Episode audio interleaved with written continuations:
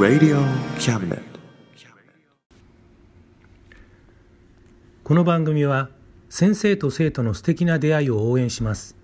学習塾予備校講師専門の求人・給食サイト塾ワーク。倉敷の力医学研究で社会にそして人々の健康に貢献する川崎医科大学衛生学。日本初日本国内のタイ情報フリーマガジン D マークマガジン。タイ料理タイ雑貨タイ古式マッサージなどのお店情報が満載。タイのポータルサイトタイストリート。タレントや著名人のデザインも手掛けるクリエイターがあなたのブログを魅力的にリメイク。ブログ工房 by ワールドストリート。スマートフォンサイトアプリ Facebook 活用。Facebook デザインブックの著者がプロデュースする最新最適なウェブ戦略株式会社ワークス。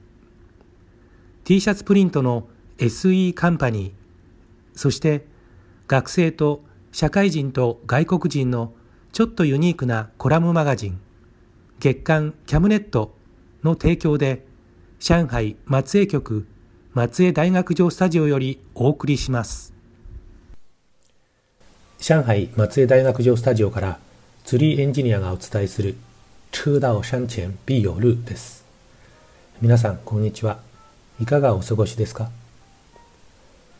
コロナで始まった2020年も残すところあと一月となりました。本当に早いです、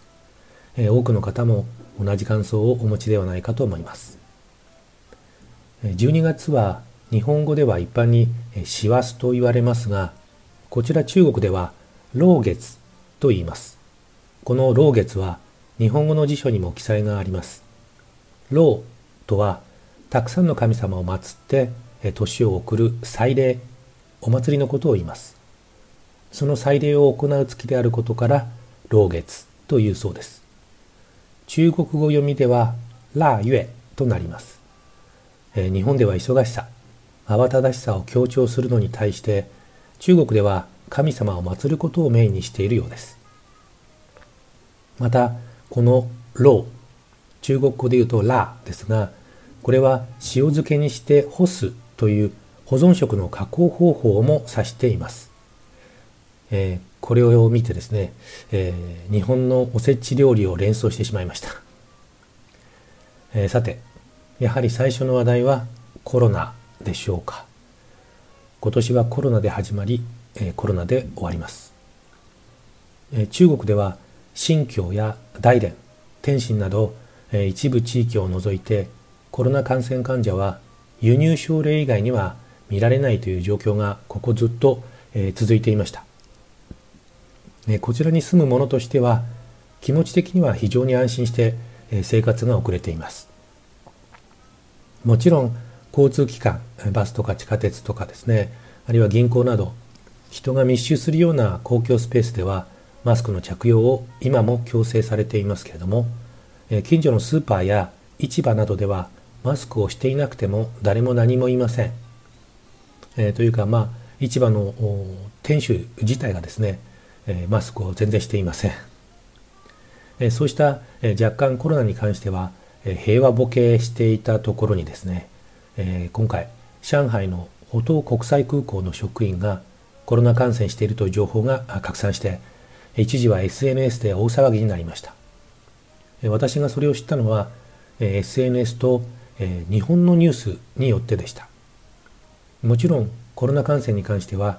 えー、国も神経を尖らせているし、えー、まあ、国際的な批判を浴びてからですね、え症例が出た出るたびにきちんと、え情報を流してはいるんです、えこの上海浦東空港浦東空港の、え職員の感染もですねテレビニュースで流れたようです。私は最近テレビとニュースはほとんど見ませんので、えこの情報を知ったのは、え先ほども言いました通り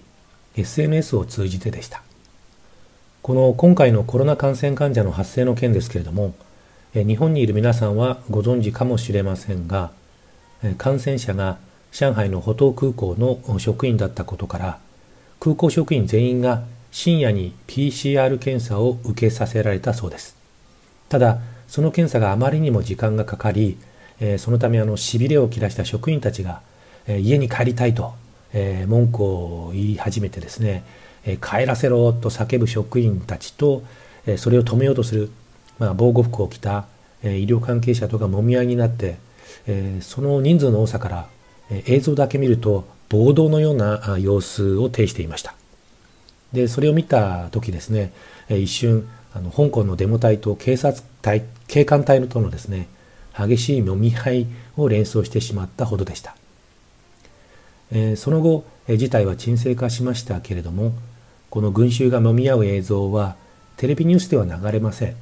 えー、でした。で SNS で拡散したのですが、まあ、これもこの国はこの国ならではだと思います。情報の統制度合いがどんどん厳しくなっています。コロナ関連だけではなくて当局にとって都合の悪いものは全て規制制限削除されています。それに関連してですけどもえ先日授業でえ日本と中国あるいはそれ以外でも構わないのでえ文化を話題にして会話を作ってくるようにという課題を出しました。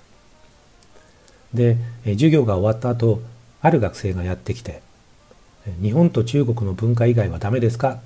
と聞いてきました。それでまあ授業中にも言ったけれどもそんなことはないですよというとその学生はえ自分は内モンゴル自治区出身で自分はモンゴル族の伝統文化についての会話を発表したいけどいいでしょうか？というんですね。もちろん大歓迎です。と即答しました。その時、え声を、ま、落としてですね聞いてみました。今内モンゴル自治区では、えー、看護、まあ、中国の共通語ですねによる教育の強制が、え、強化されていて、え、モンゴル語を使う機会が、えー、減らされているようだけどと聞いてみました、するとその子は、えー、我が家を得たりといった表情で今内モンゴルで行われているモンゴル語教育への弾圧に対する怒りと嘆きの言葉を口にしました。現地の複数の学校の校長が政府のやり方に抗議して自殺をしているといった話をしてくれました。その学生が話してくれた内容は日本のニュース報道の内容とほぼ重なる内容でした。内モンゴルでモンゴル語への激しい弾圧が行われているのは、まあ、間違いない事実でしょう。先日地元当局はデモに対して戦車を使って威嚇弾圧したそうです。え、この対応を聞いてですね、えー、30年前の天安門事件を思い出しました。当時、えー、1989年6月4日。私は上海にいました、えー、その当時のことを思い出して、えー、ぞっとしました、えー、もちろんそうしたことも悲劇であり腹立たしいことではあるんですがそれ以上に悲しいのはその学生以外つまりまあ当事者あるいは当事者に近い人以外にですね内モンゴルで起こっていることを知っている学生があまりいないということです。あるいは関心もないという点です。先日インタビューした香港の学生にも聞いてみたのですが、え彼女は内モンゴルで行われていることを全く知りませんでした。もちろん、え知っている学生もいるかもしれませんがおそらくは少ないのではないでしょうか。この国では自国に対して自国に関してプラスのエネルギーを与えてくれるニュースしか流しません。つまり良いことしか報道しないんです。マイナス面は一切見せない。つまり存在していないんですね。もちろんそうしたことは以前から行われていたことだ。と、えー、おっしゃる方もいるかもしれません。もちろん情報統制は今に始まったことではありませんが、えー、最近は、えー、その程度が異常なレベルになっているとそれは私だけではなくて周りの意識の高い中国人は口々に言います。でもそうしたことは普段は口には出せません。クラスにもいわゆる大学の選んだ学生工作員がいますから授業中の発言で党に批判的なことを話せばそれはすぐに大学当局に報告されます。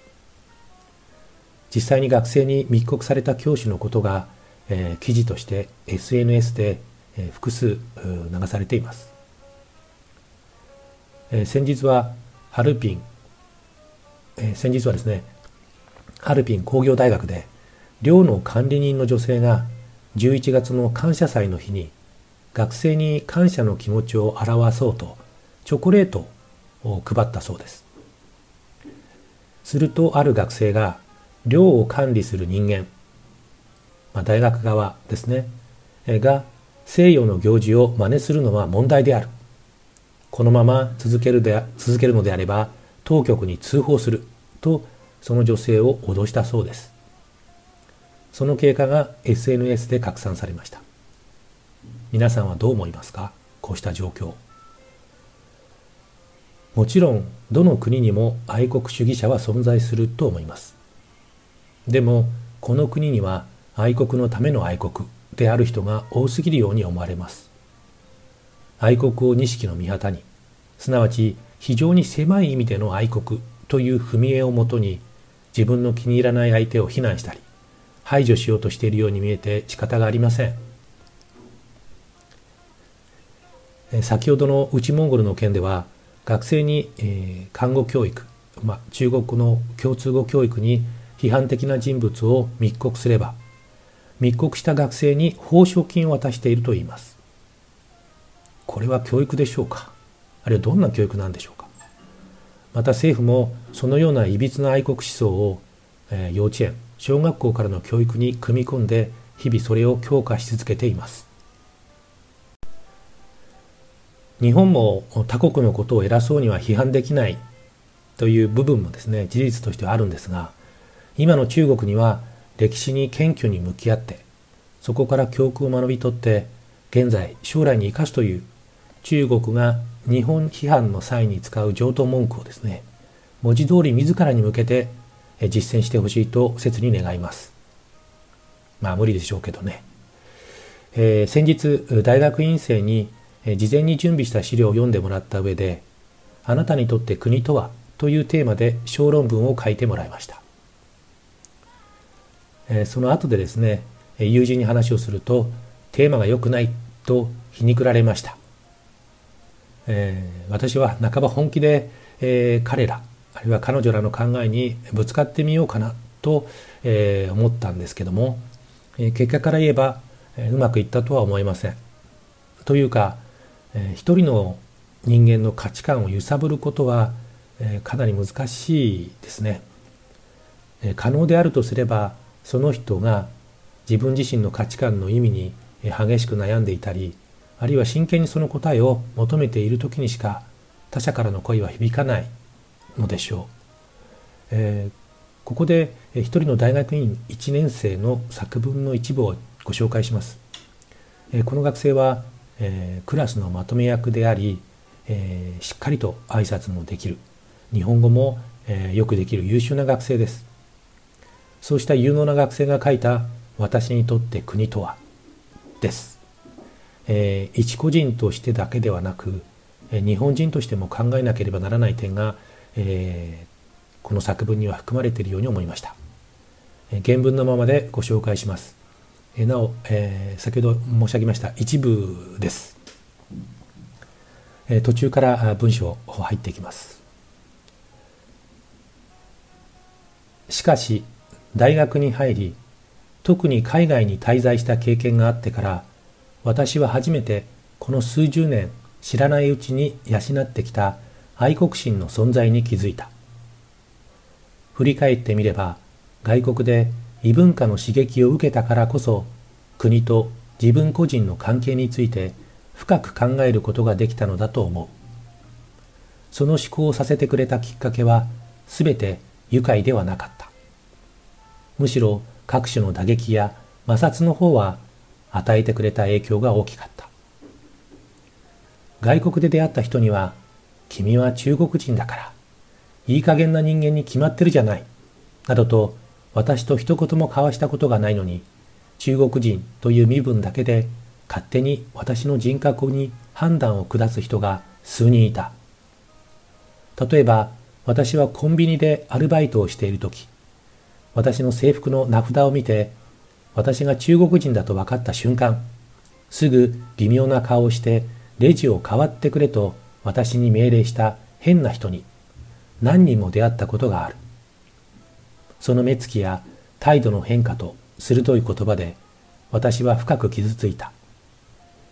私のことを何も知らないくせに国籍だけで判断してしまうのはおかしい。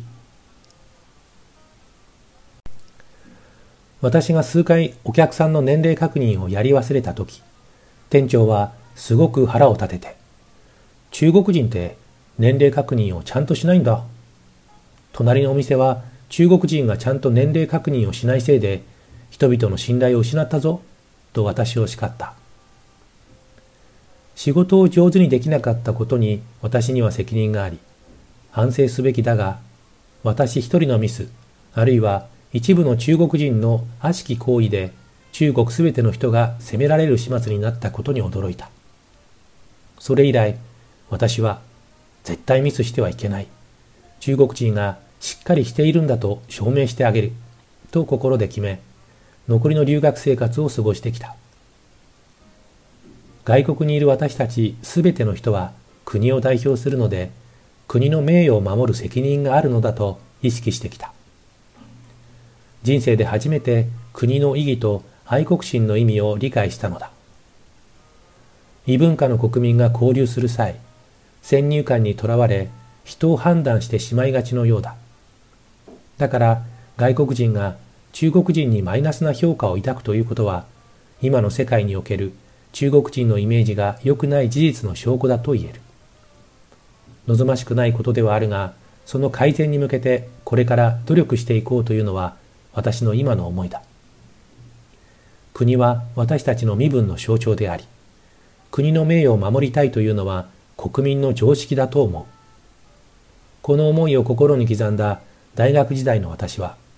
国慶節になると全国数億の国民と共に興奮したり、盛り上がったりするようになった。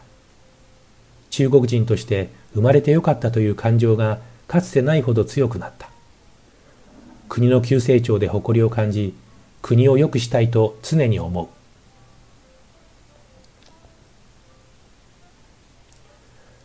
以上です。えー、私の友人の中国人教師は、えー、授業中、えー、自分の発言に懸命にブレーキをかけながら話していると言っています。授業後には何か問題となるような発言がなかったか、自分の言動をチェックして毎回ハラハラしているとも言っています。こんな状態でどのような教育が可能なのでしょうか？可能なのはどのような教育でしょうか？その友人の教師は言います。微力なんだよ俺たちは。無力な自分を認めよう。最小限間違ったものを教えない。それしかないのでは？と。この友人とは上海で知り合ってから10年以上になります。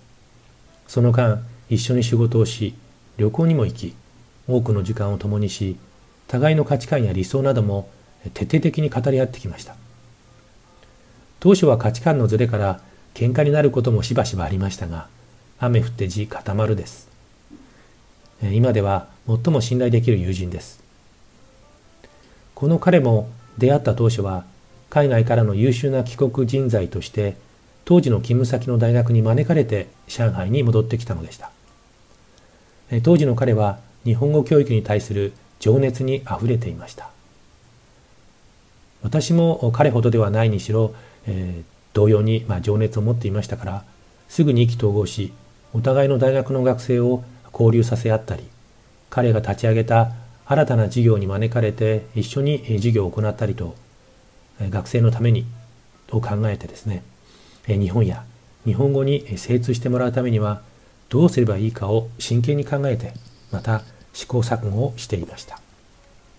でもその彼ですら最近では先ほど言ったような気持ちにさせられてしまっているんです。そして彼や私を萎縮させる状況は日々強まりこそすれ今の状況から判断して緩められることはなさそうです。明るい話題はないのか、プラスエネルギーを与えてくれる話題はないのかと考えてみました。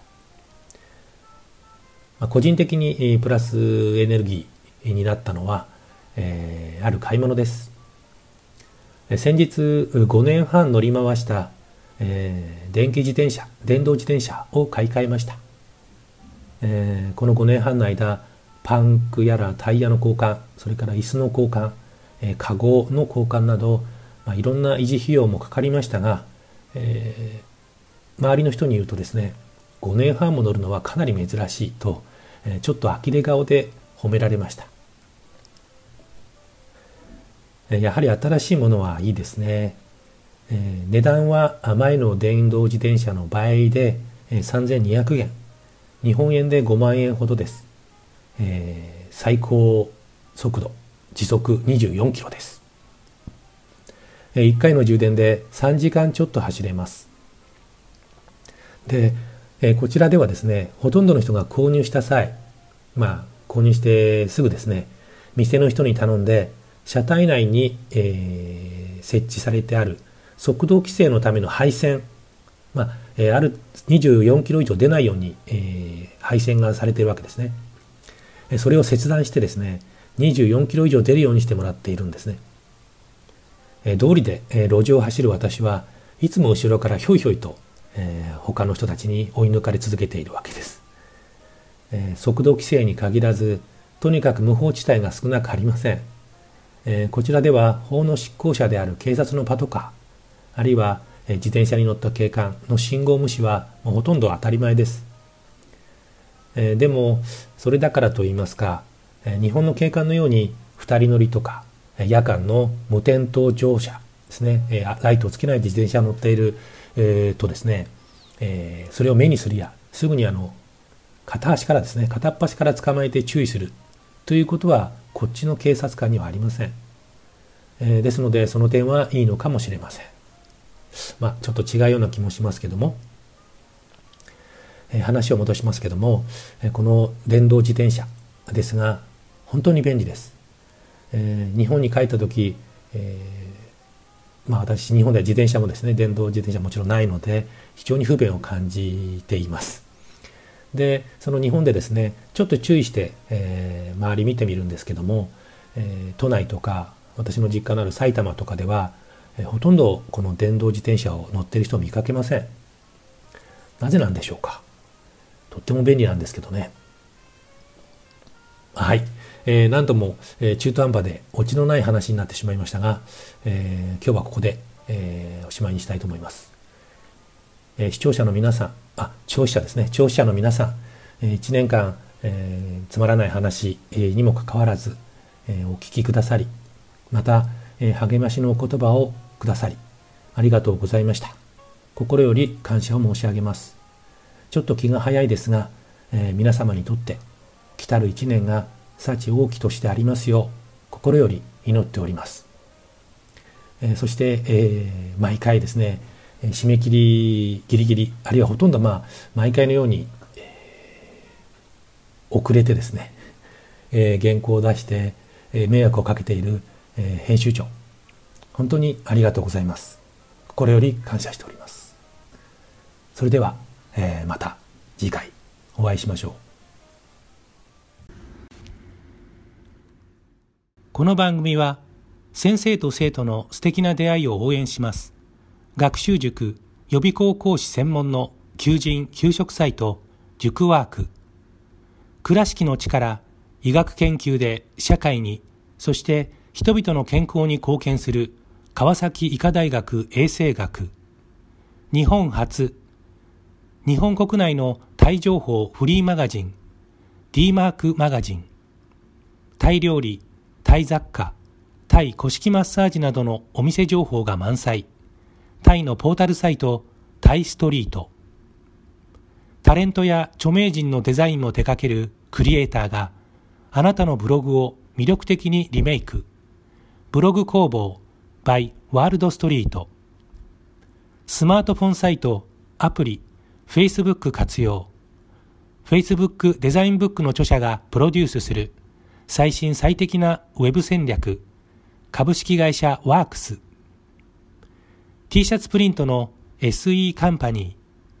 そして学生と社会人と外国人のちょっとユニークなコラムマガジン月刊キャムネットの提供で上海松江局松江大学城スタジオよりお送りしました。Radio Cabinet